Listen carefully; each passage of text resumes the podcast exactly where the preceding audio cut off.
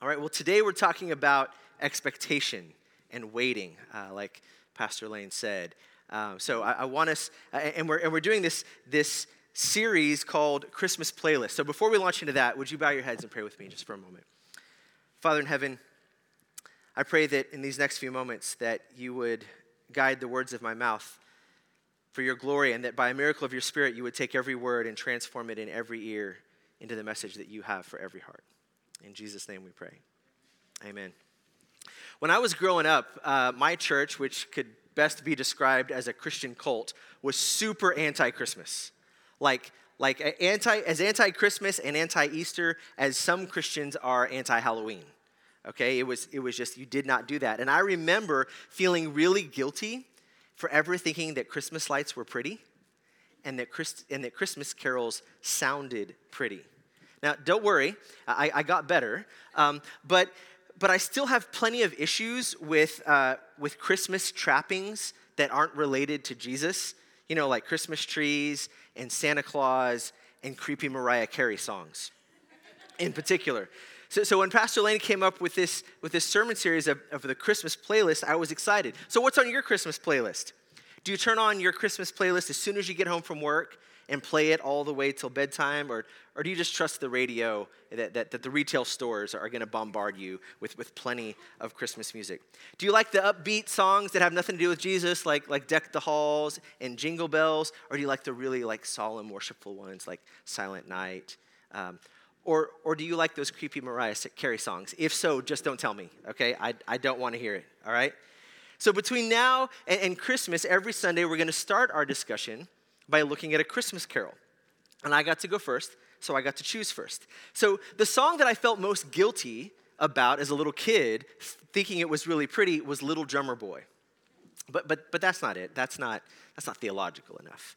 Um, coming in a close second is Joy to the World. I sing, I whistle and sing that song all year long. But my favorite, favorite Christmas carol is O Come, O Come, Emmanuel. The lyrics go like this, or they start like this O come, O come, Emmanuel, and ransom captive Israel that mourns in lonely exile here until the Son of God appear. And then the refrain Rejoice, rejoice, Emmanuel shall come to thee O Israel. If we can use a little historical imagination, even though this song was written only about a thousand years ago, we can imagine what it would have been like for Jacob to hear that song. Jacob was a real person, born around 60 BC, a good thousand years before this song was written. And he lived in a little village about a day's walk from Capernaum. And he lived his whole life under Roman occupation. Jacob prays the Shema every morning Hear, O Israel, the Lord our God, the Lord is one. And he prays it every night before bed. He longs for the good old days when King David was on the throne of Israel, or at least one of King David's descendants. But all that was lost. For him, it's been over 500 years since Israel fell to the Babylonians, and everybody who was anybody was exiled to Babylon, hundreds of miles away. And that's when Israel began to wonder if God had given up on them. Sure, many Jews got to come back to the promised land. After, after all, that's why Jacob lives in the promised land. Only it isn't really the same because it's not really their land. They've been subservient to the Babylonians, then the Persians, then the Greeks, and now the Romans. And Jacob, like most Jews, has this gnawing dread that maybe, maybe God has given up on them. Maybe they messed up too much. It's a tempting thought, even for the most faithful. And yet, at the same time, Jacob remembers the hints in the Old Testament, the only Bible he knows, that one day a descendant of King David would again be anointed to restore Israel. Not just, not just to its military might, but to its faithfulness, its restored relationship with the same God who rescued them out of slavery. Jacob trusts the promise of God that, that God made to King David to always have an heir on the throne of Israel. And, and that, that, that promise, he, he trusts that that promise rested, and here's the key not on Israel's faithfulness, but on God's faithfulness. And so Jacob has the audacity to hope, to pray, and to wait on the salvation of the Lord. He says to himself, If only the anointed one, the Messiah, the root of Jesse, the descendant of King David, would come and liberate us from foreign oppressors, then and only then would we be free. And only then can we experience Emmanuel, the presence of God. Jacob would have caught that word in that song if only it had been written earlier. Emmanuel, the word means God with us. That tenuous, elusive, fragile presence of God, so easily lost by Israel's sin. If only God would come and rescue us. Have you ever felt like that? Like maybe you've just screwed up too much to expect God to come to your rescue again. That's what Israel felt. Oh, come, oh, come, Emmanuel, and ransom captive Israel that mourns in lonely exile here until the Son of God appear. Rejoice, rejoice in advance. Rejoice, Emmanuel shall come to you, O Israel. Maybe you and I can somehow and sometimes relate to that longing, that hoping, that waiting. And maybe we need to rejoice in the hope of those lyrics. Rejoice, rejoice. Emmanuel shall come to thee. But our experience is altogether different from Jacob's because we live on this side of the Jesus event. We live in the already and the not yet. Already, Christ has come and gained victory over sin and death and hell. Already, we experience the presence of God through the Spirit living in us. Already, all over the world, the gospel is bearing fruit and growing. Already, the Christian witness heals the sick, comforts the hurting, makes peace, heals divisions, and fosters forgiveness and reconciliation. And yet, the world is not yet whole. There is still sickness and pain and war and strife. The world is not yet under the absolute reign of our God and his Messiah. In Hebrews chapter 11, there's this, what's often called the Faith Hall of Fame. And Abraham in faith, and Moses in faith. And, and it goes on and on, all through this list of, of, of the who's who of the Old Testament. But there's this one part that we, that we often overlook that, that points out the fact that these faithful ones never saw God's promises fulfilled. Abraham never saw his descendants fill the land that God promised him. Moses never saw the, the temple built, and he never even got to go in to the promised land himself. And how many faithful servants have gone before us, waiting and hoping for the return of Christ in their lifetime? What speaks to me out of this Christmas carol is that waiting and hoping, that, that deep longing for the Son of God to appear, for us to return, for him to show up and end our exile, our struggle, our longing, to end our brokenness and end our sadness. If only he were here. This song is a song about waiting in hope. The fact is, just plain waiting is part of life, and I hate it. How about you? Just the waiting. It's like when you go to the driver's license office and you wait for four hours and you finally get to go talk to a bureaucrat who's not at all excited to see you. And they, they look at all your list of documents and they're like, oh, yep, you got everything here except one thing. You're going to have to go home. Now, am I the only person who ever shows up with just missing one thing? Okay. And all that waiting was worthless. Or, or waiting in traffic. You're like, man, if I, I'm sitting here, I'm at a stop, on, on, a, on a million dollar a mile freeway, and if I had just left an hour earlier or an hour later, I would have made this trip in half the time. And the waiting is just useless. Proverbs 13 says, Hope deferred makes the heart sick. Yes, it does. But waiting, waiting is what God's people do. Not least because God is painfully patient. The children of Israel waited in slavery for 400 years for God's deliverance. They waited in the wilderness for 40 years when a direct route to the promised land would have taken a week, tops. Then they waited in exile, wondering if God had maybe finally given up on them after all. Here's the truth it's really hard to admit waiting is good for us when it's waiting with hope. You see, hope is the present enjoyment of a future reality. Even in the midst of suffering and waiting, if we hope, if we enjoy the present, that which God has promised us in the future, we get to enjoy the blessing in advance. We grow closer to God in the trusting and the waiting and the hoping. And if you think about it, without waiting, there can be no hope. That's why we plan our vacations in advance, so that we can enjoy the looking forward to the vacation almost as much as the going and doing of the vacation. In the Bible, waiting is always, always a positive word because it always is about waiting with hope. I'm, I'm not going to put these on the screen, but, but let me read to you just, uh, just a handful. Psalm 27, 14, wait for the Lord. Be strong and take heart and wait for the Lord. Psalm 33, we wait in hope for the Lord. He is our help and our shield. Psalm 37, be still before the Lord and wait patiently for him. Do not fret when people succeed in their ways, when they carry out their wicked schemes. Lord, I wait for you. You will answer, Lord my God. I waited patiently for the Lord. He turned to me and heard my cry. Proverbs 20, I will do not say, I'll pay you back for this wrong. Wait for the Lord and he will avenge you. Isaiah 8 I will wait for the Lord who is hiding his face from the descendants of Jacob. I will put my trust in him. Isaiah 30 Yet the Lord longs to be gracious to you. Therefore, he will rise up to show you compassion, for the Lord is a God of justice. Blessed are all who wait for him. Before I get to this next part of the Old Testament that talks about waiting, let me give you just a little background as to why this one is so emotional for me.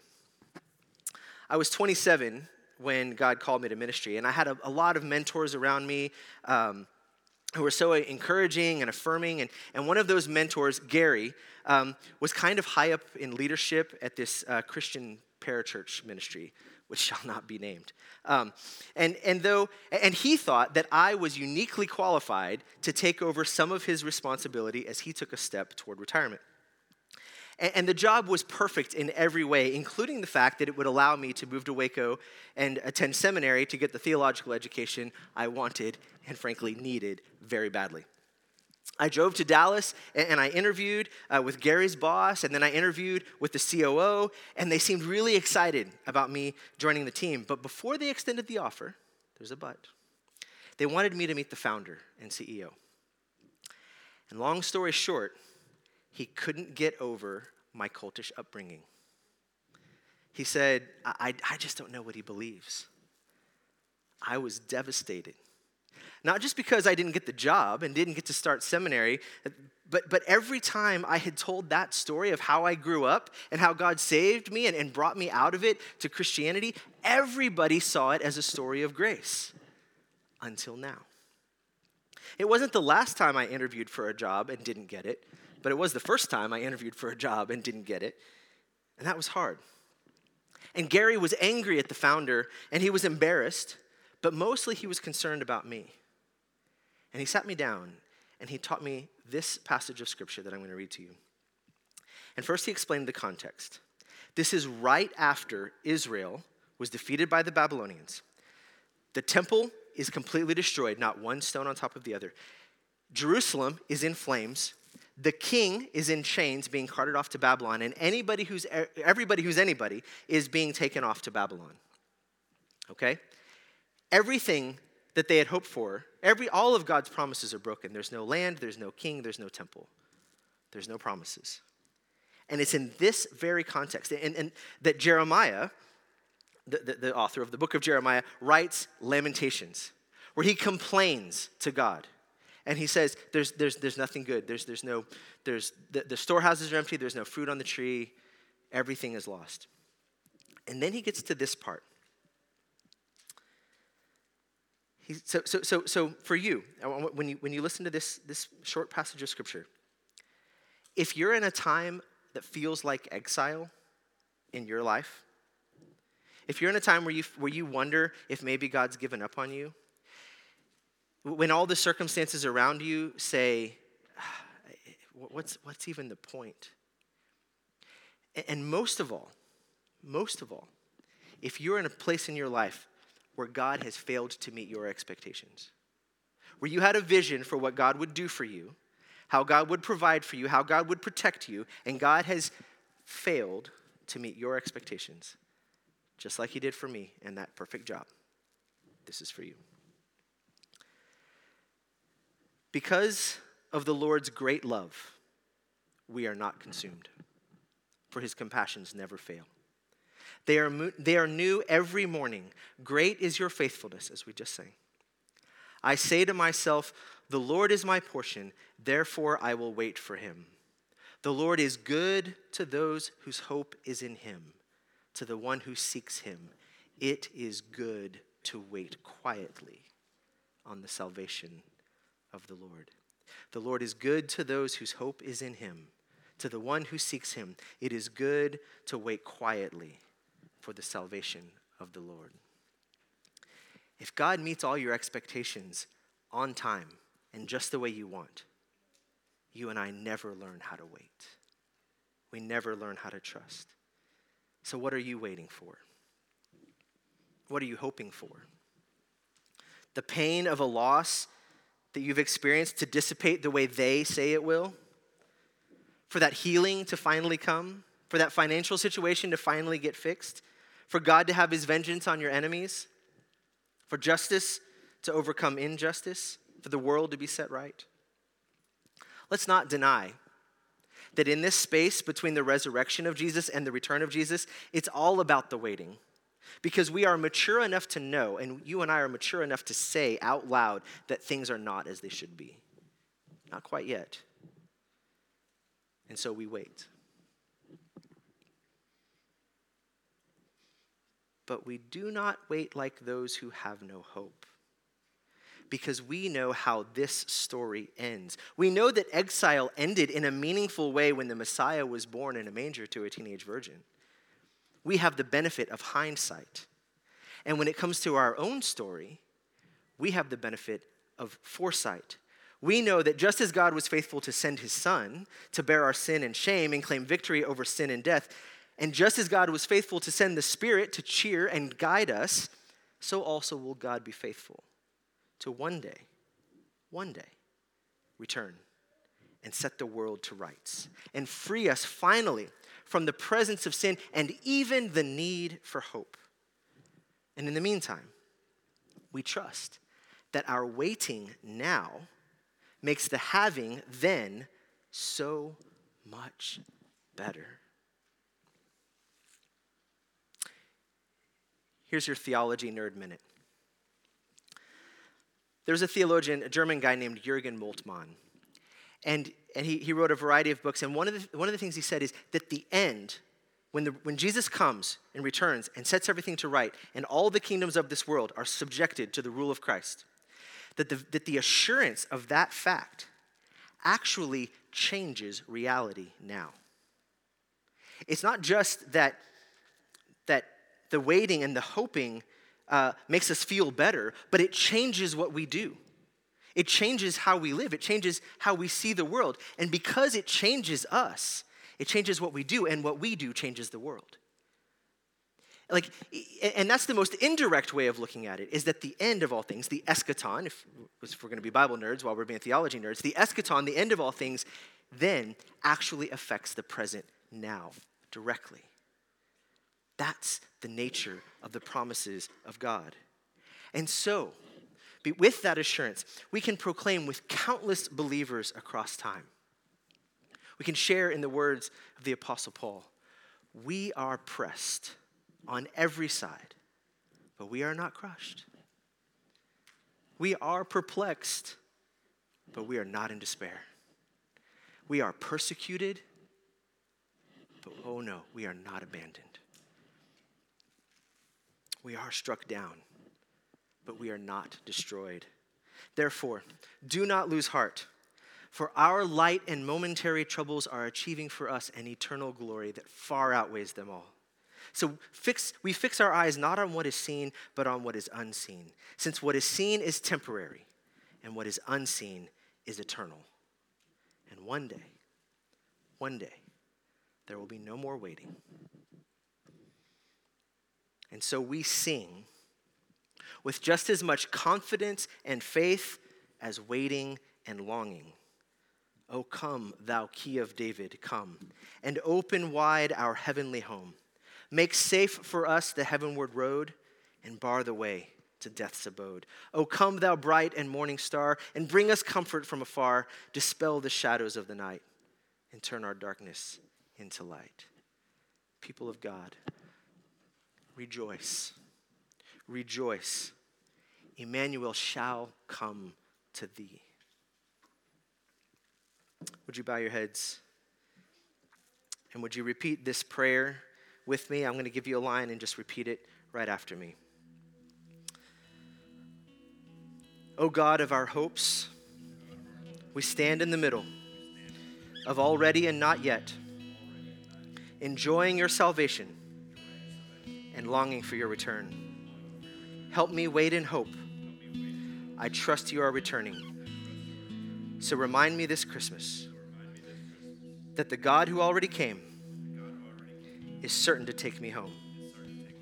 In the name of Emmanuel, we pray. Amen.